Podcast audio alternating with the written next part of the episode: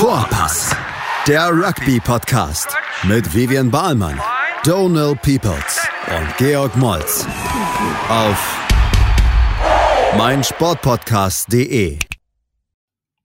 Bonjour und bienvenue. Herzlich willkommen in unserer Ausgabe Vorpass. Vorpass. Für das Wochenende. Jetzt, ja, jetzt haben wir viel geredet. Jetzt geht es um die Teewurst am Wochenende, Viertelfinale. Crunch-Time. Wie, wie excited bist du auf einer Skala von 1 bis 17? Erstmal spiele ich selber in Nürnberg am Samstag und ansonsten 40 von 48 Spielen gespielt, Weltmeisterschaft. Jetzt kommen wir zum Knockout Rugby. Ja, ich, ich hoffe, die Spiele werden, die nächsten acht Spiele werden alle gut, insbesondere die nächsten vier. Mm. Ich weiß nicht, ob es Spiele werden mit vielen Versuchen, mit vielen Punkten. Kann es unglaublich schwer einschätzen. Das Gute ist, bei allen Spielen sehe ich als neutrale Person so eine Art 50, 50, 55, 45 Ausgeglichenheit. Also Ja. selbst die schwachen Teams gleichen sich durch ihre Schwäche bisher aus. Also zum Beispiel, es wäre viel eindeutiger, würde Irland jetzt gegen äh, Fiji spielen oder Ja. Irland gegen England Ja. spielen. Bin ich der Meinung. Deswegen ähm, muss noch organisieren, wann und wo ich genau gucke. Ich glaube, ins Pub werde ich nicht gehen können, weil, wie ich gesagt, erstmal selber unterwegs bin beim Spielen. Dann haben wir mit Schwiegereltern unterwegs. Ich hoffe, ich sehe beide 21 Uhr Spiele live. Das wäre mir wichtig. Ich glaube auch eher zu Hause, weil im Pub, wenn da zu viele Leute sind, die nerven. Ähm, hast du gesagt, du, äh, ihr spielt auswärts in Nürnberg? Nee. Oder zu Hause? Ja. Auswärts. Auswärts, 15 Uhr. Ja. Schöner Platz. Schöner Platz da oben. Ähm, ja, schwierig auf jeden Fall, das mit dem Ganzen äh, zu vereinbaren. Aber ich meine, 21 Uhr Spiele solltest du schon schaffen. Wo schaust Ähm, du? Donald? Aber noch nicht so beschlossen. Good friend of the pod, Lucas, Big, Big, Big Lucas, ähm, hat er ja gesagt, ähm, zusammen zu gucken, auch mit einem alten Freund von uns aus Neuseeland. Ähm, aber die spielen selber hat am Samstag und ich weiß halt nicht, ob ich dann, die würden, werden wahrscheinlich so ein bisschen hetzen müssen, um das Wales-Spiel zu gucken. Äh, er ist Ja. Waliser natürlich. Ähm, ich hatte auch einfach überlegt, vielleicht einfach zu Hause zu gucken, weil ich hier, ähm, vielleicht hatte ich mal schon erwähnt, einen Beamer ausgeliehen hatte von Friend of the Port Malte. Ähm, und äh, eigentlich ist es ganz nice, hier zu Hause zu gucken Mhm. und in der Kneipe und so, wie du auch gesagt hast, manchmal es ein bisschen stressig, besonders beim Spiel, wo man sehr involviert sein ist. Ähm, ja, mal, mal gucken. Also zu Hause wahrscheinlich ähm, oder vielleicht mit Lukas und, und Matt oder so. Aber es ist halt wichtig, dass du gesagt hattest mit den ähm, Paarungen letzten Endes. Also, äh, ich meine, das ist halt uns allen bewusst. Ähm, aber wenn man so aufschaut, jetzt Wales, äh, Weltrangliste 6, Argentinien 8. Und dann hast du England, Weltrangliste 7 gegen Fiji, Weltrangliste 9. Ähm, das ist auf jeden Fall so ein bisschen Klassen, Zweiklassengesellschaft, aber Schottland muss sich echt, also wie sauer ist Schottland gerade. Ja.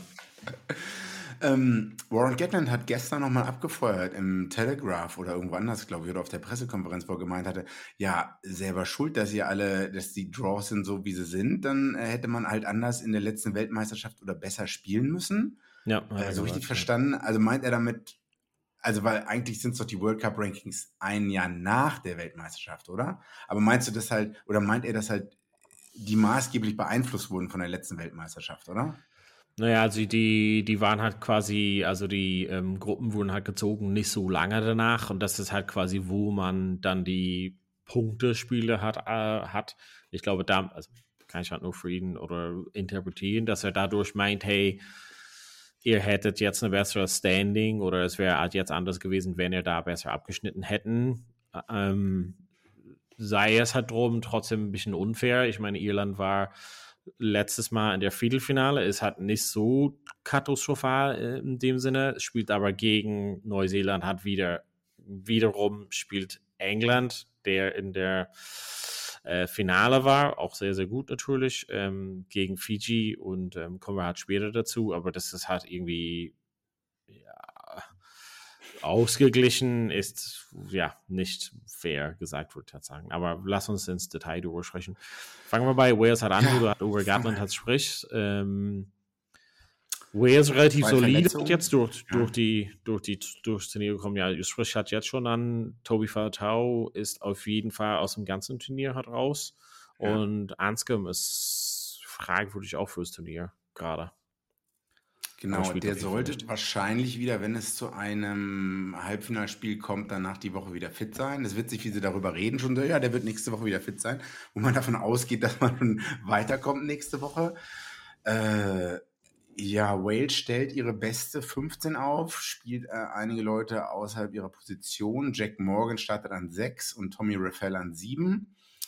Äh, beides eigentlich Open-Side-Flanker und Gattlin hat gesagt, na, er will ähm, auch wenn Leute nicht in ihrer Stammposition spielen, die beste 15 auf dem Platz haben, die er gerade sieht. Und deswegen diese 6-7-Kombination, Aaron Wain, Wainwright an 8 äh, wird Faletau ersetzen. Auf der anderen Seite Argentinien fehlt Inspirational Leader Emilia Captain Matera. Ist mhm. auch ganz raus aus dem Turnier. Dafür ist noch äh, Kramer drin an 7. Ja, ich. Nee, Kremer hat schon gespielt, äh, da, dafür ist Isa hat drin. Aber ja, egal. Achso, ja, ja, genau, genau, genau. Aber äh, ich meine, der ist wahrscheinlich der beste Backrow-Spieler, denke ich, äh, ja, der Argentinier. Ja, ja. Mm, die Buchmacher sehen Wales vorne, ich auch. Ich bin überrascht, Thomas Cobelli an 9 für Argentinien hat dieses Jahr drei Spiele gespielt, wenn überhaupt. Vielleicht eins gestartet hat, glaube ich, hat zwar schon 80, 90 Spiele äh, hinter sich und ist auch schon über 30, hat man bei den Brumbies gespielt. Ja, weil ich weiß nicht, was mit dem anderen Scrum Half ist. Der ist gar nicht in der 23, glaube ich. Weißt du da irgendwas drüber? Vielleicht war er feiern mit Mark Talea. Uh, nach 11 Uhr nach Hause gekommen. Ne? Hashtag ne? too soon. Mm, too soon. Ähm, weiß ich nicht. Ähm, genau sehe ich, aber trotzdem irgendwie auch, also witzigerweise irgendwie mit den Verletzungen auch dann relativ ausgeglichen beide Mannschaften. Ich würde aber so formmäßig sagen, dass bisher Wales bessere Form gezeigt hat und grundsätzlich jetzt mit Gartland irgendwie so einen starken Pedigree so hinter sich hat. Tschecke natürlich auch ähm, sehr viel Erfahrung Weltmeisterschaften, aber Argentinien für meinen Geschmack und das, was ich gesehen habe, so ein bisschen so ein Mixed Bag. Also echt so ein Mischmasch aus phasenweise gute Sachen gemacht, phasenweise echt unberechenbar im Sinne von, warum machen die das überhaupt? ähm, und ich glaube, wenn wir halt komplett das Spiel gegen England durchstreichen, also wegstreichen und sagen, okay, ist gar nicht passiert, habe ich trotzdem in den anderen Spielen nicht gesehen, so einen dominanten Argentinien, wo ich sagen würde, boah, ich würde das halt fürchten. Und wenn wir jetzt so die Paarungen halt anders machen würden, sage ich mal, keine Ahnung, jetzt, wir haben ja Irland, Neuseeland, äh, Frankreich und Südafrika, wenn wir die als erster vier gegen dann die nächste Reihe, also keine Ahnung, dann weiß halt nicht, keine Ahnung, sag ich mal, Neuseeland gegen Wales, würde ich, also da wäre deutlich ein Favorit, Irland gegen, keine Ahnung, ja, wie du auch gesagt hast, Fiji oder sowas, also deutlich, Frankreich gegen Argentinien und ähm, Südafrika, keine Ahnung, gegen England oder so. Also ich glaube, dass es halt letzten Endes eng ist bei den Paarungen, aber dass wir halt irgendwie grundsätzlich von den Mannschaften wie Frankreich und Irland mehr gesehen haben in dem, was sie halt bieten über das gesamte Turnier. Und da das einzige hier in diesem, also von Wales und Argentinien, wäre halt Wales für mich. Also Wales außer das Spiel, wo die halt quasi die B-Mannschaft rausgeschickt haben, in Anführungszeichen, mhm. haben den relativ konstantes Level äh, hochgehalten, sind halt relativ gleich geblieben mit, die Art, mit der Art und Weise, wie die halt spielen. Und wir werden halt nicht jetzt eine Überraschung von Wales bekommen, wie die halt spielen mhm. werden. Also sie werden halt das relativ ähm, ja, konsequent halt durchführen.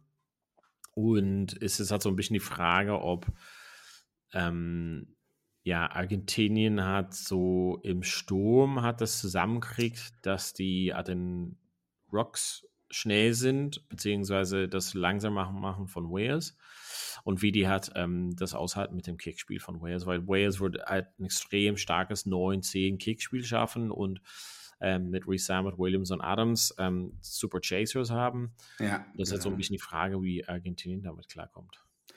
Äh, genau wie du sagst, ich glaube, Argentinien hat sich viel äh, im Japan-Spiel äh, auf die Fehler von Japan verlassen, hat deswegen das Spiel gewonnen, nicht unbedingt, weil Argentinien so gut war. Gute individuelle Skills, also Chocobares und ähm, Mateo Carreras im Japan-Spiel wirklich gut gewesen, aber als Mannschaftsleistung, also ich sehe schon mal stürmertechnisch Wales vorne, muss man ganz klar sagen, insbesondere die Tide 5, disziplinierter, ähm, was schon viel ausmachen wird. Ja, ich, ich glaube, wenn Argentinien sich frustrieren lässt von Wales ihrem Spiel, wird es echt schwer aussehen für die. Also das ist so wie, ich weiß nicht, Samoa oder manche andere Spiele, da hat man gesehen, dass wirklich Teams genervt waren, wenn es nicht mehr weiter vorwärts ging und wenn man äh, auch keine Ahnung hatte, wie man dagegen ankommen soll. Und wenn das dann weitergeht im Spiel für Argentinien, dann wird Wales es ja einfach haben. Na, ne? wenn, weißt du, was ich meine? Ja, ja. Also ich, ich sehe auch Wales ja. vorne.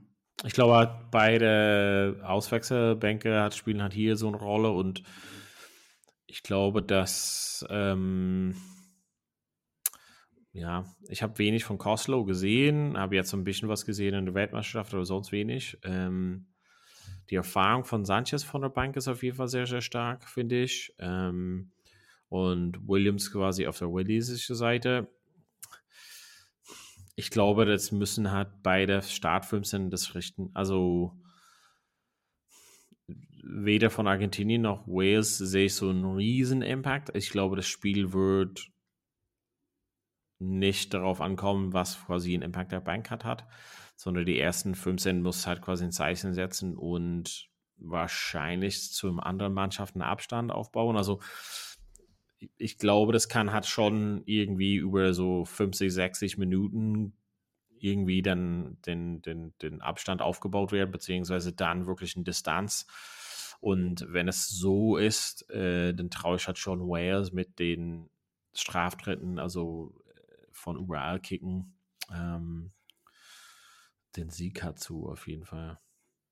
Genau, ich denke, die meisten anderen sehen auch Wales vorne. Wir sind gespannt. Ähm, ich weiß nicht, dann wäre es, äh, gegen wen spielen die nochmal? Das, das wäre äh, dann die Paarung von äh, Neuseeland, Irland. Neuseeland, Irland. Okay. Ich stelle vor, Argentinien kommt weiter. Naja, also wir sind beide Wales vorne. Äh, mehr ja. strukturiertes Spiel, mehr Kicken. Ja. Bessere Mannschaft, Uhr, wahrscheinlich insgesamt 17 Uhr. 17 Uhr, Marseille. Dein Best Friend Jakob Piper als Schiri. Auch großer Wales-Fan, wie wir halt alles wissen, äh, kennen. Ähm, Ellenbogengesellschaft. Kommen wir dann zum nächsten Spiel. 21 Uhr Stade de France. Wayne Barnes als Schiedsrichter. Irland gegen Neuseeland. Ich glaube, viel müssen wir halt nicht durchrichten. Die Mannschaften hat sind raus. Äh, größte äh, Ereignis daraus ist quasi, äh, worauf ich da vorhin so einen kleinen Scherz gemacht habe, aber äh, Lesser Feinganiku äh, kommt halt rein anstatt von Mark Talea, weil er eigentlich intern bestraft wird für, ja, wissen wir halt nicht eigentlich tatsächlich, äh, wurde halt nicht. 23 Uhr war Curfew oder so, also zu spät ins Hotel gekommen, habe ich gelesen. Hm, also wo hast du das gelesen? Weil ähm, also, Forster und so hat gar nichts dazu gesagt. Ja, das sind die Gerüchte, die da rausgekommen äh, äh, sind. Irgendwo. Ja, also ob es nun 23 Uhr oder 24 Uhr war, weiß ich nicht genau oder so. Aber das hat man ja schon mal öfters gehört. Ich glaube, äh, weiß nicht, Australien, ähm, 2015 auch mit Curtly Beale und Adam Ashley Cooper, wo sie irgendwie, die hatten Gäste damals im Hotelzimmer. Keine Ahnung, die Freundin von der Adam Ashley Cooper und dann noch ein paar andere Freundinnen und die haben, glaube ich, im äh, Hotelzimmer gefeiert, noch länger eine Stunde oder sowas und das kam dann auch raus und dann wurden die auch alle für ein Spiel ähm, nicht mehr berücksichtigt. Aber ich weiß nicht mehr, welches Spiel das war. Ja. Okay. Okay.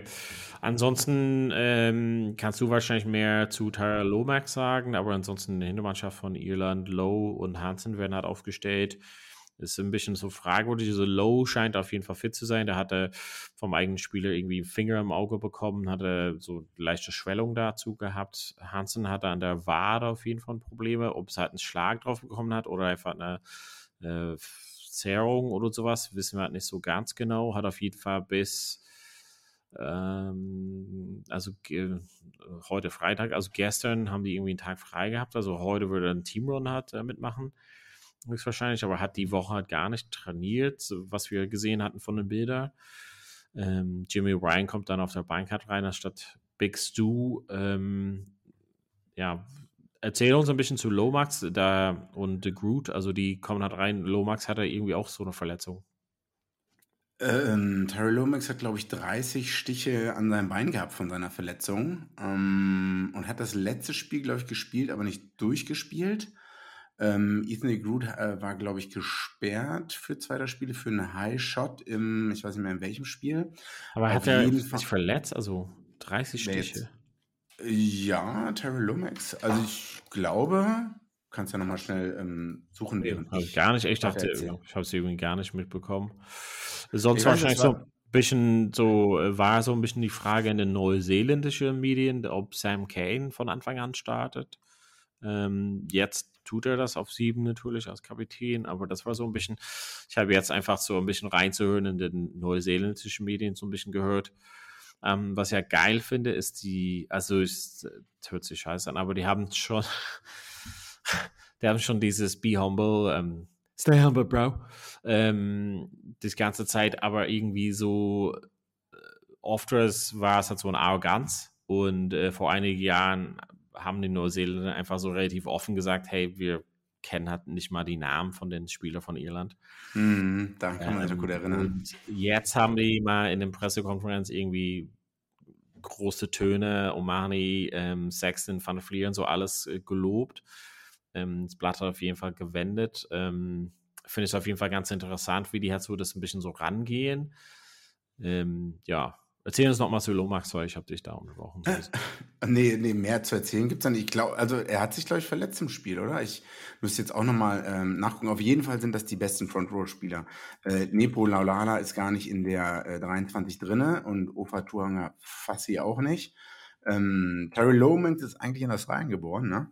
Er hat auch, glaube ich, in Australien mal gespielt und wurde dann rübergeholt äh, nach Neuseeland und äh, da weiterentwickelt. Das, was in Australien vielleicht gefehlt hat. Ähm, ja, Nepololala, absolute, der Typ ist manchmal eine absolute Katastrophe und verursacht so viel Fehler im Spiel. Also das ist auf jeden Fall die stärkste Front Row. Mm, ich weiß nicht, also Tide Furlong und Andrew Porter sehe ich beide stärker an, ganz klar. Ähm, aber nicht viel stärker. Ich weiß auch nicht, ob das unbedingt in den Tide 5 hier entschieden wird, das Spiel. Also, weil ich glaube, ich sehe die da beide ebenbürtig. Mhm. Ich frage mich eher, wie sieht es aus mit Bundy Aki gegen Jordi Barrett? Wird das der Battle sein in dem Spiel? Wie wird, wie kann Irland das hier verlieren, Donne? Also, ihr, also, äh, sagen wir es so ein bisschen andersrum. Neuseeland ist die Mannschaft, wenn die einfach aus so, keine Ahnung, kleinen Fehler, Knock-Ons, keine Ahnung, Vorteil, das meiste rausziehen können. Also Neuseeland ist eine Mannschaft, die halt aus überall punkten kann und ohne irgendwie Druck aufzubauen, können halt also aus dem gar nicht stichen. Das ist halt so ein bisschen das Ding von Neuseeland. Und das hatten wir ja gesehen. Also wenn wir jetzt zurückblicken auf die, ähm, die Testserie in Neuseeland letztes Jahr, ähm, war es eigentlich Irland dominant in alle drei Mannschaften, äh, in alle drei Spiele, meine ich. Ähm, aber Neuseeland hat das erste Spiel gewonnen, weil die einfach in keine Ahnung, innerhalb von acht Minuten drei Versuche gelegt haben, aus dem Nix so ein mhm. bisschen. Und äh, das hat so diese Fähigkeit, also Irland wird es halt schon wissen können und jede Mannschaft weiß, was, wozu Neuseeland in der Lage ist, aber da kann man halt das nicht verhindern. Man muss einfach wirklich ein Top-Spiel liefern jetzt. Irland muss wirklich top, top, top und nicht nur 60 Minuten, sondern die ganze 18 Minuten hat liefern.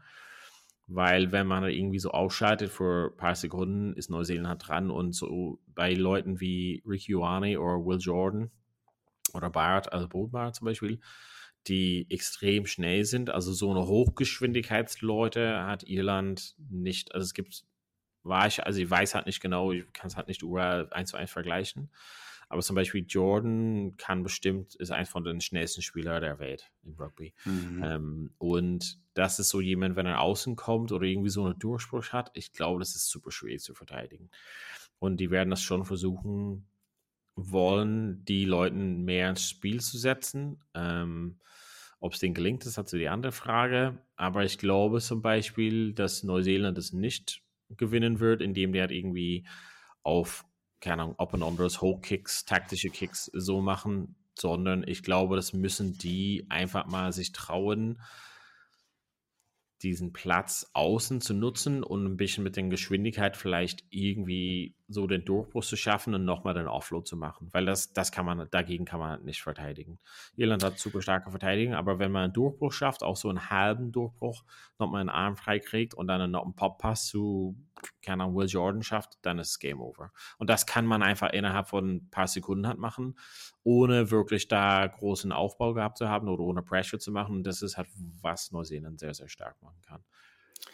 Ähm, wo du gerade sagst, Offloads, ich glaube, ich weiß nicht, ich habe ein paar Statistiken gesehen, es ist immer schwierig, Statistiken, aber ähm, Gary Ringrose hat ein, zwei Tackle mal verpasst oder nur so ein, zwei halbe Tackles gehabt, die dann dazu geführt haben, dass genau diese Offloads passiert sind. Aber normalerweise war dann noch eine zweite Person da oder so. Äh, das heißt, das waren öfters mal schon auch Tackles hinter der Gainline, die sehr schwierig waren. Ähm, das Ding ist bei Ringrose, also seinen Statistiken kann man halt nicht so, also normalerweise als 13 verteidigt er seine Statistiken und diese Misttaker ist so, das ist so ein bisschen Loot hat so ein bisschen diese Statistik, äh, besonders bei ihnen, weil er oft so diesen Rush der Fans von außen nach innen schiebt und ähm, er schafft quasi nicht einen Tackle, aber schafft dafür, dass die Leute wieder nach innen gehen müssen und dann wird halt das Tackling halt gesetzt. Also bei Ring Rules, also grundsätzlich gebe ich dir recht, ähm, das Tackle-Statistik kann man halt schon viel daraus lesen, aber bei ihnen ist es halt schon eher, das kann man beobachten in den Spielen, dass er diesen Pressure hat macht, dass man halt wieder nach innen gehen muss und er setzt halt nicht so ein komplettes Tackling durch. Hier ist es halt nicht so schlimm, worauf ich halt so mehr meine, ist ein First, also ein bisschen eher so in die Richtung ähm, wie Frankreich, also gegen Frankreich, Neuseeland äh, das Spiel, weil ähm, Joe Schmidt wird halt viele Plays halt aufbauen von diesen äh, Standards letzten Endes und mhm. dass sie halt quasi so dort so einen Runner haben, der durch die Mitte kommt, keine Ahnung, sei es mal Jordan Bard oder so, äh, Jordy Bard, ähm, und dann eher irgendwie so ein Offenload noch kriegt. Also Irland wird es halt versuchen, erstmal ein Tackling tief zu setzen und dann nochmal eins ranzusetzen. Aber ich glaube, worauf man echt aufmerksam sein muss, ist diese First Phase Sachen, was ähm, Neuseeland da versuchen wird. Dass die versuchen werden, die Defense zu manipulieren und auch nur durch einen halben Gap irgendwie ähm, so jemand wie Jordan oder Ioani halt durchzuschicken mhm. damit, weil wenn die halt einmal durch sind, es gibt halt noch der Eckspieler oder Schlussspieler, aber indem sie halt so schnell sind, ist es halt, also ich finde halt jetzt, nachdem ich dann auch vor kurzem die Serie aus letzten Jahr geschaut habe, einfach extrem schwierig zu verteidigen, wenn die einmal durchsprechen. Das ist halt mhm. so ein Ding, und ich glaube halt nicht, also, beziehungsweise anders sagt, Joe Schmidt ist dafür bekannt, diesen Powerplays aufzubauen und wirklich Moves dafür zu konzipieren, die quasi den Gegenüber ausspielen oder austricksen dürfen. Da wurde er auf jeden Fall viel Zeit dran gesetzt hat. Und jetzt hat er mit, mit diesen wirklich Top-Speed-Leute, also wirklich die Gelegenheit, dass er durchblitzen. Und das ist, das ist worauf es halt ankommt, mhm. dass, dass man ohne viel dafür gearbeitet zu haben, Punkte schafft. Und Irland wird es nicht so machen. Irland wird mhm. auf jeden Fall für die Punkte hart arbeiten müssen. Und Neuseeland hat die Fähigkeit, in dem Sinne nicht viel zu arbeiten dafür zu müssen und trotzdem sieben Punkte zu holen mit der Goal, keine Ahnung. Das ist halt so ein bisschen das Ding und das, das kann wirklich an der Motivation oder dann der Selbstbewusstheit sozusagen irgendwie dann kratzen und sagen, boah, wir haben jetzt, keine Ahnung, 20 Minuten geackert und jetzt das Beispiel dafür wäre die Schottland-Mannschaft. Schottland hatte jetzt letzte Woche 20 Minuten lang alles probiert und haben null Punkte geholt. Mhm. Und dann mhm. war es gebrochen, Game Over. So, und ja, das genau. kann Neuseeland genauso, keine Ahnung. 20 Minuten lang schafft Irland irgendwas oder legt sieben Punkte oder so und dann zwei Minuten lang schafft Australien, äh, äh Neuseeland und legen halt zwei Versuche. Also das ist irgendwie so das, das ähm, das aus dem Nichts ne, öfters passiert sind zwischen der 35. und 40. Minute oder direkt nach der Halbzeit. Dafür ist Neuseeland bekannt und die können auch das schnell hintereinander machen, genau wie du sagst. Ähm, das heißt, wie kann Irland das, äh, das Spiel gewinnen? Also schnell spielen natürlich am Breakdown, James Gibson Park schnell den Ball wiederverwerten. Ähm, ich glaube, Irland hat schon eine der schnellsten oder ist in den Top irgendwas äh, 10% der schnellsten Ruck Speeds. Und dann geht es ja darum, es gibt so viele, also ich, ich habe das immer so gesehen, dass Irland dann sehr viele Optionen im Angriff hat, oder? Also Multiple Threats nach 10, nach 12, nach 13. Und wie kann man, also werden wir das öfter sehen? Ähm, hm. Mein Gefühl nach ist tatsächlich, dass also Irland wird halt dieses Spiel versuchen auszusetzen, das ein bisschen wie in dem Schottland-Spiel, dass die Eckspieler hat extra viel arbeiten müssen, ähm, wirklich von Ecke zu Ecke hat dann laufen müssen, um wirklich eine Überzahl zu generieren. Was ich aber denken würde, bin mir nicht so sicher, wie man das am besten so ausführen wird, ist, die Vorteile von der Hintermannschaft äh, von Neuseeland habe ich so ein bisschen aufgelistet. Die Nachteile sind, dass sie, glaube ich mal, unter dem taktischen Kickspiel vielleicht nicht 100% die besten sind. Ähm, Moanga, Fanganuku, ähm, Jordan und, und Bodenbach, ich glaube, dass man das die ein bisschen mit dem taktischen Spiel, die ein bisschen auseinanderziehen muss, beziehungsweise die in der Rückwärtsbewegung bringen muss. Ich meine nicht einfach so los zu den Kicken, sondern ähm, spezifisch den unter Druck zu setzen, den Kick zu setzen und da einen starken Chase da reinzumachen. Hm, da glaube ich, hat es Potenzial. Ähm, ich glaube, also ich weiß halt nicht, ich finde es halt schwierig zu sagen, aber ich glaube, die dritte Reihe von Irland ist stärker als von Neuseeland. Big Call.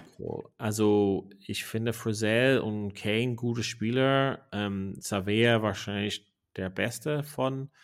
Finde trotzdem ja. Irland als dritte Reihe noch besser und glaube, dass die dort vielleicht mit dem physischen einfach vielleicht nochmal sich durchsetzen können. Also Doris zum Beispiel ist, in der, ist jemand, der in der Lage ist, in dem Kontakt vielleicht auch noch ein Offload zu setzen, beziehungsweise noch hinter dem Kontakt einfach noch zu arbeiten, sozusagen.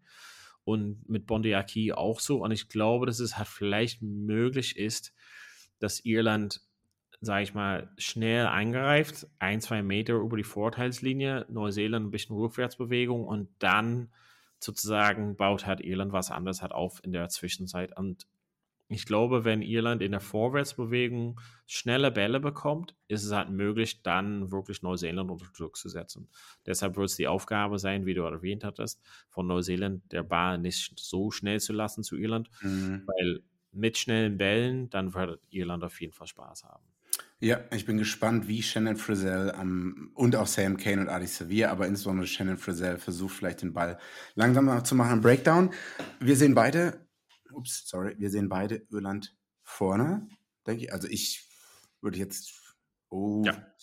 tolles Gesichtsausdruck, hier. Es gibt Leute, die sogar sagen, äh, das, das, das kann böse für Neuseeland ausgehen, aber ich, ich sehe Irland ganz knapp vorne. Ich, ich frage mich, ob es ein Spiel ob mit vielen Punkten wird oder ob es ähnlich wird wie Südafrika nee. gegen, ähm, nee, es wird viele Punkte gegen Irland.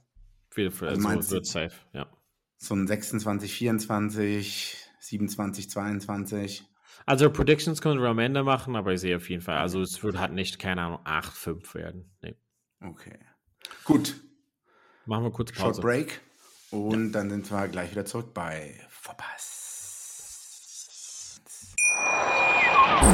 Schatz, ich bin neu verliebt. Was? Da drüben. Das ist er. Aber das ist ein Auto. Ja, Mit ihm habe ich alles richtig gemacht. Wunschauto einfach kaufen, verkaufen oder leasen. Bei Autoscout24. Alles richtig gemacht. Vernimmt sich, was man will, dann wilde Gerüchte entstanden. Fast nichts davon stimmt. Tatort. Sport. Wenn Sporthelden zu Tätern oder Opfern werden, ermittelt Malte Asmus auf meinsportpodcast.de. Folge dem True Crime Podcast, denn manchmal ist Sport tatsächlich Mord. Nicht nur für Sportfans. Und back. Welcome back. Ähm, Predictions News. Pro ja. Wollen wir Predictions am Ende hat machen? Aufheben für alles? Ganz am Ende. Ja, ja, okay, ganz am Ende. England, Fiji. Das, das wahrscheinlich schwächste Spiel in Anführungszeichen. Die Teams sind noch nicht draußen. Man, es ist Nachrichten sind durchgestochen worden, dass George Ford ganz gedroppt sein soll, Farrell an 10 und Marcus Smith an Fullback. Wir wissen es noch nicht. Die Teamentscheidung wird spätestens, glaube ich, heute freitags nachmittags getroffen. Wenn das wirklich so passiert, tut es mir echt leid für George Ford. Dann muss man sich fragen, was muss ich noch tun, um hier überhaupt zu spielen? Zweimal Man of the Match geworden in der Gruppenphase, maßgeblich dazu beigetragen, dass man gegen Argentinien gewonnen hat, alle Punkte erzielt mit 14 Mann, obwohl man, obwohl es recht beschissenes Argentinien war.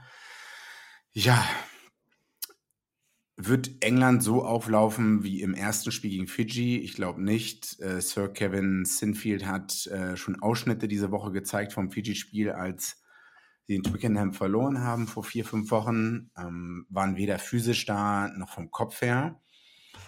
Auch wenn sie physisch her äh, und vom Kopf her da sein werden, England wird es trotzdem reichen gegen Fiji. Es ist, ich weiß nicht, ob das das schwerste Spiel vorauszusagen ist. Fiji wiederum ganz klar auf dem Weg nach unten. Ähm, also wie sich wirklich schlechter geworden von Spiel zu Spiel. Haben natürlich auch eine andere Aufstellung teilweise gewählt. Ähm, ich weiß nicht. T total schwierig. Ich weiß nicht, was Borthwick sich davon erhofft, wenn Smith wirklich ein Fullback startet. Ich hatte, glaube ich, in einem WhatsApp-Chat geschrieben, er hat nicht mal versucht, Andy Farrell oder äh, Gary Ringrose ist einmal auch als Fullback gestartet und oder wer war das für Irland und das ging gegen England vor drei, vier Jahren richtig die. Ach so, Henshaw, nee, das ist halt vor fünf, sechs Jahren oder so. Also. Ja, also. Keine Ahnung. Schwierig. Ähm, also so wie bei dir immer, so keine Ahnung. Äh, ich sehe das hier sehr deutlich, dass deutlich auseinander gibt. Ähm, egal wie England halt startet. Also Fiji ist, also ich lehne mich weit aus dem Fenster. Fiji ist die Puste aus, komplett. Haben alle Pulver verschossen in den ersten Spielen. Ähm, war toll, ähm, aber das, was sie seitdem geliefert haben, ist katastrophal gewesen, ohne Gasse und das spielt so, so bitter, wie es hat äh, jetzt äh, sich anhört, aber per perfekt in die Karten von England. Also das ist halt einfach, es hört sich scheiße an, aber das ist für England Free Pass ins Halbfinale. Also weil es hat nicht jetzt, es wäre halt jetzt, es kann komplett daneben liegen, aber Fiji hat bisher nicht, also ist wirklich den Power am Anfang und was danach kam, ist echt so keine Ahnung, also die, so wie die halt die Entscheidungen getroffen haben, so wie sie sich halt quasi auch äh, taktisch aufgestellt haben, grundsätzlich komplett daneben, also nicht angepasst. Und man muss sich einfach so sagen, zweimal zu verlieren und trotzdem ins Viertelfinale zu kommen, ist kein geiles Zeugnis hat letzten Endes. Und Vor allem gegen Portugal zu verlieren, obwohl alle Portugal jetzt so mega gegen, abfeiern, aber ja, es klar, ist, es ist halt natürlich, aber das ist halt nicht nur gegen Portugal zu verlieren, sondern wie die verloren haben. Einfach nicht die, die Kicks zum Goal hat nehmen und ähm, das würde halt England nicht erlauben. Also England, also auch wenn jetzt Fiji mega gut gespielt hätten und jetzt mit einem Top-Form halt reinkommen würde, würde ich halt trotzdem England vorsehen, weil einfach die haben einfach diese Rechnung offen. Also Fiji hat England geschlagen in Twickenham und das wird halt schon tief sitzen. Ähm, das kann ich ja schon mit Sicherheit sagen. Und ähm, letzten Endes, das ist die Motivation. Das Problem ist halt, und der einzige Grund, warum das eng bleiben könnte, ist, dass England sich komplett im Weg steht. Absolut katastrophal, was sie jetzt selber machen. Also dieses, wen stellen wir auf und wo und wie und was. Also George Ford hat mega gespielt und am Ende würde er halt gar nicht spielen. Also was ist das für ein Zeichen für die Leute? Owen Farrell nimmt den ganzen Wut von der ganzen Nation. Ist relativ unberechtigt, aber er hat nicht seinen Platz in der Mannschaft gerade verdient. Also auf der Bank wäre mhm. okay, wenn er nicht Kapitän wäre. Also das ist halt ein großer Fehler gewesen. Ähm, Courtney Laws hätte ähm, als Kapitän erwähnt werden können oder genannt werden können vor dem Turnier und wäre auch okay gewesen. Ähm, aber jetzt Files zu starten oder was wir jetzt gehört haben through the Grapevine, dass Files startet, wer hat, also wer hat nicht verdient. Und ich will halt nicht sagen, dass er nicht ein guter Spieler ist, aber gerade in der Form und ähm, die Center-Kombination dann dadurch, ich, ich sehe einfach diesen ganzen Unentschlossenheit mit der Aufstellung und 23 und taktischen Spielen. Also das ist das Einzige, was seit England gerade im Weg steht. Ansonsten ist deren Weg zum Weiterkommen komplett offen. Mhm. Ich meine, man kann natürlich argumentieren, okay, du musst dich manchmal auf den Gegner einstellen und je nachdem dann vielleicht andere Spiele auch aufstellen, aber äh, bei England sehen wir ja, weiß ich nicht, also gegen Samoa auch recht knapp gewonnen. Es war alles Danny Care am Ende. Äh, ich meine, wenn England auch so eine Leistung bringt wie gegen Samoa, wird es also knapp ausgehen. Aber wie du schon sagst, das Fiji-Spiel vor vier, fünf Wochen, der Stachel wird noch tief sitzen. Sagen wir mal, Farrell ist gesetzt an 10.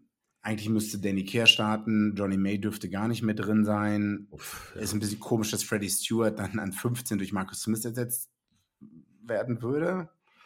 Ja, aber gut, also jetzt sehe ich eigentlich auch England vorne, nachdem wir drüber gesprochen haben. Hm. Also, sorry, also, keine Ahnung, also, oder versuch mir von Fiji zu überzeugen. Was hat dir bisher gezeigt, dass Fiji jetzt gegen England gewinnen wird oder könnte? Ja, genau, Donald. Wie soll Fiji England schlagen? Das ist, wie hat Fiji Australien geschlagen? Wie hat Fiji beinahe Wales geschlagen? Mm indem man die beste 15 auf der auf dem Platz hatte, schnell gespielt hat, angerannt ist gegen die Verteidigung, aber es lag vielleicht doch mehr an den individuellen Skills als an einer Teamleistung. Ich weiß nicht, und genauso hat man eigentlich auch knapp gegen Georgien gewonnen mit Bottia, der irgendwie vier, fünf Leute mitzieht ja. und noch den Offload Exakt. macht, was wohl ein entscheidender Versuch in dem Spiel war. Also, äh, also wir sehen so, England ist Favorit, aber sie Fiji, sich selber Fiji muss sich halt verlassen auf die 15 und die Zone hat richten, beziehungsweise ein, zwei Starspieler, Zone hat was machen. Und genau, da hast du gesagt mit Boccia und so, man hat einfach gesehen, was für einen Unterschied er gemacht hat, wo er wieder zurück ins Mannschaft kam, zum einen. Zum anderen, was er in der Lage ist zu liefern und ich glaube, hat das jetzt der Power zum einen so ein bisschen nachlässt bei Fiji und auch letzten Endes, dass sie zu ähm, abhängig sind von diesen Start 15 sozusagen. Also die, die, diesen Last für das gesamte Turnier verteilt sich auf wenigen Schultern, sage ich mal so. Mhm. Ja, und dann kommt noch dazu die 10, also die 10, die gegen Portugal gestartet ist, hat, glaube ich, noch weniger Erfahrung als Teti Tela, äh, der auch schon nicht viel Erfahrung hat. Und wenn du halt keine 9 und 10 hast, die irgendwie Game oder eine 12 meinetwegen auch, die irgendwie eine Art Game Management betreiben, was gegen Portugal überhaupt nicht passiert ist, das hat man halt gesehen. Also äh, Leute haben versucht, von irgendwie geradeaus zu laufen, von allen möglichen äh, äh, Positionen auf dem Feld und es hat einfach nicht geklappt und dann ist halt nichts anderes passiert. Also dann ging es halt einfach so weiter und es war schon cringe anzuschauen, ähm, wie durchschnittlich, wie unterdurchschnittlich Fiji gespielt hat. Gut, Favorit England, Predictions am Ende. Crunch Time, zweites Spiel, Sonntagabend, 21 Uhr, äh, Stade de France oder Marseille? Stade de France. Gar nicht. Benno Schiedsrichter. Oh, der wird Dein einiges Freund. durchgehen lassen am Breakdown. Da wird einfach gespielt. Da können die Leute reinfliegen. Es ist vollkommen egal. Mhm. Ich weiß noch nicht, wem das, ähm, we, wer davon profitieren wird. Frankreich. Du hast aber auf jeden Fall so gleich eben geteilt, dass die Start äh, 15 bzw. 23 von Südafrika da ist und die haben, äh, ja, die haben doch entschieden, bei Libok zu bleiben auf 10. Das ist wahrscheinlich die große Ereignis. Und, und? Kobus Reinach auf 9. Das hat uns, also mit Libok habe ich schon auf 10 gesehen als Start. Okay. Seine Kicks sind zwar, äh, also gegen Irland hat man irgendwie 40% Kicking Success Rate gehabt von Faf de Klerk in Libok, aber im Angriffsspiel ist Lebok echt gut und hat natürlich auch viel mehr Spielzeit als André Pollard, der halt bei Leicester Tigers irgendwie, glaube ich, eine Halbzeit oder 20 Minuten gespielt hat und jetzt noch im letzten Spiel. Das reicht, glaube ich, einfach nicht aus für ein äh, Viertelfinale. Den kann man dann gut reinbringen, wenn es dann vielleicht knapp sein wird. Das ist gar nicht so schlecht. Ähm, ich kann mir nicht vorstellen, dass es, dass es in der 50., 55. Minute so weit auseinander liegt zwischen den beiden Teams. Ähm, ja, wieso startet man Kobus Reinhardt an Neun? Irgendwas, also es hat irgend, also das einzige Erklärung, es hat irgendwas zu tun mit seinen Geschwindigkeit und wie er vielleicht Dupont unter Druck setzen wird. Also es, oder? Also es. Aber Faf de Clock ist auch super athletisch, kann aus der äh, kann auch das Spiel lesen, ist super schnell, ist auch griffig und bissig. Ich, ich habe nicht so viel Ahnung, dass ich so viele Unterschiede zwischen ähm, Reinhardt und äh, Faf de Klerk sehe. Also Reinhardt ist halt so dafür bekannt, dass er halt viel selber geht. Also mhm. beziehungsweise sehr oft sich selbst traut, einfach zu gehen. Das macht, das macht der Klerk ein bisschen seltener, weniger. Also der Klerk ist schon mehr fürs Team da. Und Aber, kicken. Ja, das ist halt so ein bisschen so irgendwie Speculation von meiner Seite, aber das ist vom, vom, vom Form her, natürlich hat er, also haben wir ja gegen Tonga gesehen, super gute Sachen gemacht, aber irgendwie so grundsätzlich würde man das, also schon ein bisschen Überraschung, muss man sagen. Ja, ich meine, ähm, im letzten, vielleicht spekuliert man darauf, dass äh, Luku entweder, also wahrscheinlich entweder wird Luku starten oder ein angeschlagener, in Anführungszeichen, Dupont und dass vielleicht dann Kobus Reiner über einen angeschlagenen Dupont oder einen Luko viel Druck ausüben kann. Das, ähm, das könnte die Denke dabei sein. Wir haben noch gar nicht drüber gesprochen, oh, das haben wir beim Irland-Spiel vergessen, wie viel die Leute eigentlich gespielt haben. Aber gut, dafür ist es jetzt zu spät. Ja, wenn wir bei Frankreich bleiben, wie kann, wie kann Frankreich Südafrika schlagen? Ich glaube, Frankreich hat die besseren Einzelspieler auf jeden Fall. Hm, Frankreich hat über 40 Prozent ihrer Versuche von Malls erzielt und damit von Lineouts. Frankreich um, hat einen ähm. extrem starken Angriff. Südafrika einen extrem starken Defense. Der, die beste Verteidigung und die besten Dominant Tackles, glaube ich. Der, der, der Angriff von Südafrika ist aber meines Erachtens nicht so besonders spezial. Aber ich glaube, dass zum Beispiel, dass der Verteidigung von Frankreich relativ stark ist. Besonders so 10, 12, 13 Spiele hat echt bisher sehr gut miteinander zusammen. Ähm, da weiß ich nicht genau, da würde ich kurz schon intervenieren. Ich denke, dass Mathieu Jalibert als 10 in der Verteidigung eine Schwachstelle sein könnte. Vor allem gegen ein, ähm, gegen ein Center Pairing, äh, wie wir es gesehen haben in den Spielen davor äh, von Delende und Creel, die beide sehr stark sind. Und Irland hatte auch ein, zwei Mal Probleme, als die Lände durchgegangen ist und geradeaus gelaufen ist. Danach ist zwar dann nicht mehr viel passiert, aber man kommt trotzdem über die Gainline. Und das ist, glaube ich, Südafrikas großes äh, in der Verteidigung, vielleicht nicht so kreativ und vielleicht nicht so gut wie Frankreich, aber man schafft es trotzdem, über die Gainline mit Einzelaktionen nach vorne zu kommen, mit relativ simplen Sachen durch die, durch, durchs Powerplay, durch die Kraft, die Südafrika einfach hat. Und ich glaube, es ist so ein bisschen wie im Vorbereitungsspiel gegen Australien, als man Carter Gordon versucht hat, zu, darauf, ja, auf ihn abzuzielen. Ja, Kannst du dich da noch nicht. erinnern? Als Donkey ja, halt gerade ausgelaufen ist und, und es gibt auch ein, zwei Videos habe ich mir angeguckt, wo man ähm, wo gesagt wurde, naja, wo manchmal in der Verteidigung bei Setpiece, wenn Verstecken sie Frankreich verteidigt, wird Jalibert auf 12, 13 versteckt oder irgendwo, naja, wo, wo halt nicht so einfach ähm, auf ihn abzuzielen ist. Also das ist vielleicht eine Schwachstelle in der Verteidigung, wo ich sage, oh, da könnte sich Südafrika drauf verlassen. Hm. Aber du bist da. Also, ich verstehe, was du halt sagst. Also, das ist halt immer so ein bisschen das Problem bei jemand, der 10 spielt. Ist halt so eine Zielscheibe schon für die 12, 13 Leute. Das hat Schottland sehr viel bei ähm, Saxon versucht. Ähm, ich glaube, das hat nicht so eine Riesenschwachstelle tatsächlich. Aber klar, also ich meine, wenn den ganzen Tag die Lände in Creel auf mich zulaufen würde, dann hätte ich irgendwann auch keinen Bock mehr. Ähm, äh, kann auch sein, dass es halt so ist. Ich glaube, hat trotzdem eher, dass ähm, Südafrika es versuchen würde, über den Sturm zu gewinnen. Ähm, über den, also äh, über den Defense letzten Endes, bei den Lineouts zum Beispiel. Und ähm, da sehe ich viel mehr der Kampf so von Position 1 bis 8. Und ähm, da glaube ich, dass es Schwierig, ne? Also, das sind, ich finde es super schwierig. Das sind sehr, sehr, also von 1 bis 8, zwei sehr ausgeglichene Mannschaften. Mhm.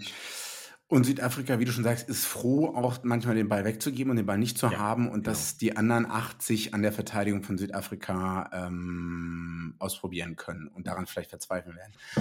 Und ich finde halt auch so ein, ein Punkt hier, was wir mit berücksichtigen müssen, ist der Bank grundsätzlich von Südafrika hat noch nicht so komplett gezündet, aber jetzt machen die anstatt dieses 7-1-5-3-Split sozusagen und das, was sie von der Bank bringen können, ist viel mehr impactful auf das Gesamte sozusagen. Und da glaube ich schon, also natürlich haben die nicht einen Marke Marx, aber ansonsten alle anderen Spieler, Nietzsche, Koch, Snymans, äh, Quagga Smith, Faf de Klerk, Pollard und LaRue, können halt viel mehr deren Einfluss aufs Spiel reinbringen und haben einen viel mhm. anderen Winkel oder bringen so einen viel anderen Winkel halt so mit rein. Ähm, und das ist halt irgendwie, wo ich bei Frankreich noch unsicher bin, ob die da auch diesen Bannbreite an Leute hat noch bringen können. Also 10 zum Beispiel finde ich schwierig, 15 auch. Ähm,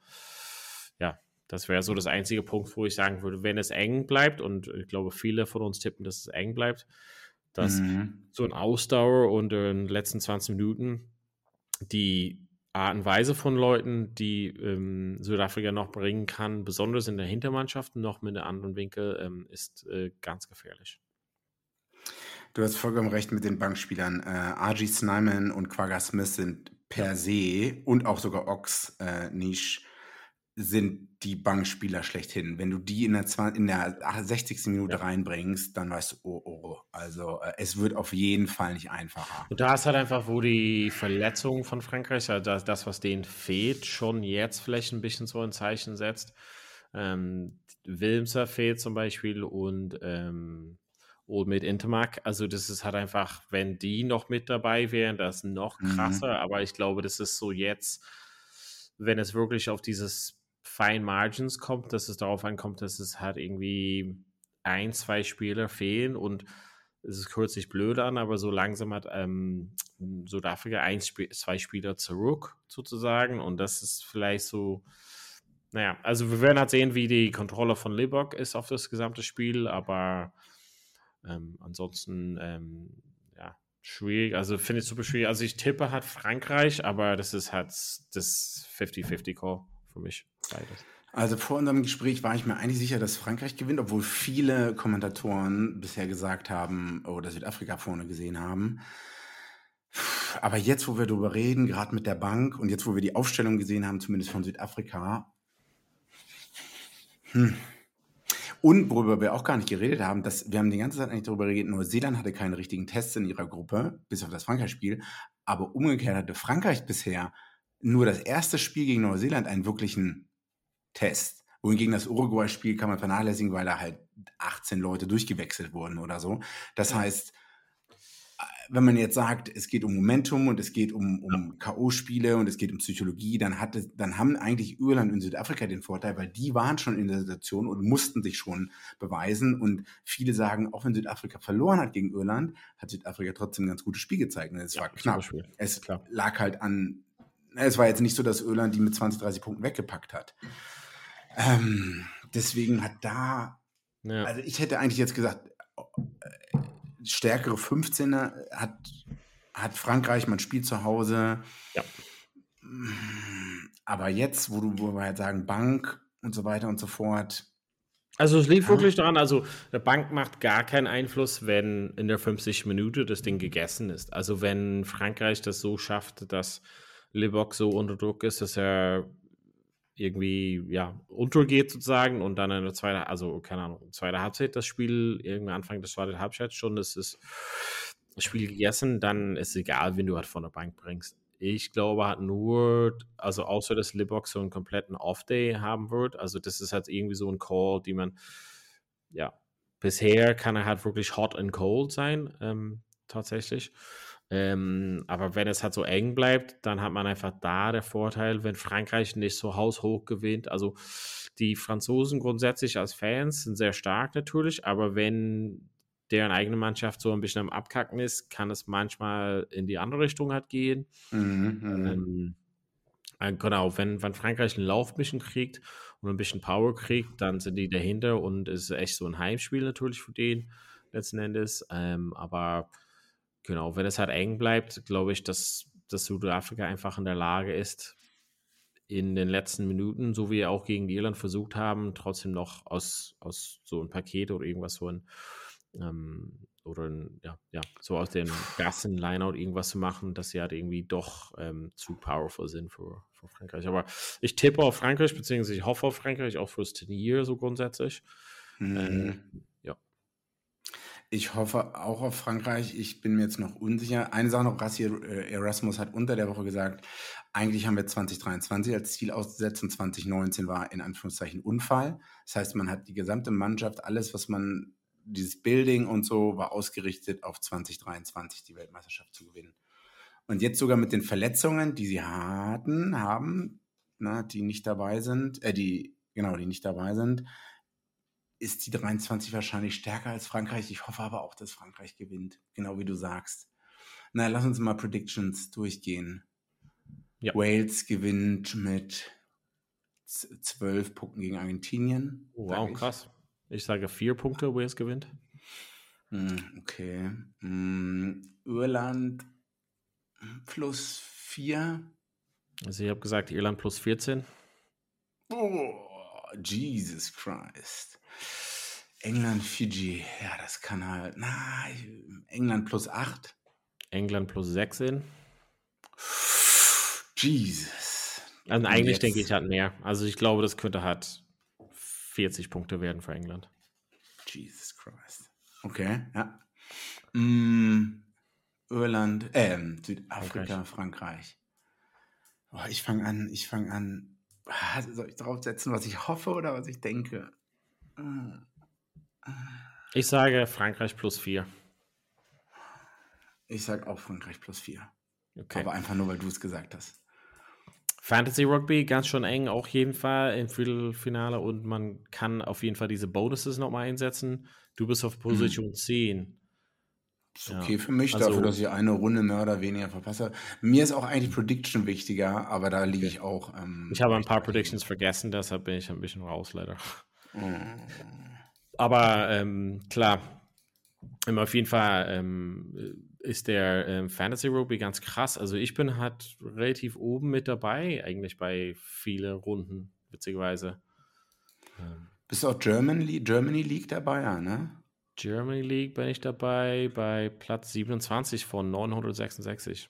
Pretty good. Gut, ich bin auf 68. Das ist auch nicht schlecht. Vorpass Nummer Pablo two. Picasso ist vorne mit Pablo Picasso. 4000 Punkten. Das ist nicht schlecht. Ja, der, das ist halt krass, was ich hier geschaut habe. Der Durchschnitt zum Beispiel von Pablo Picasso ist 800 Punkte pro Runde und ich bin bei 700. Also ist schon, schon 100 deutlich Punkte nochmal mehr. ja, pro Runde. Jetzt werden wir mal sehen im Viertelfinale auf jeden Fall. Ähm, jetzt haben die Regeln leichter geändert natürlich, dass halt mehr Leute von einer Mannschaft ähm, reinkommen können. Ähm, auf jeden Fall nicht, nicht vergessen.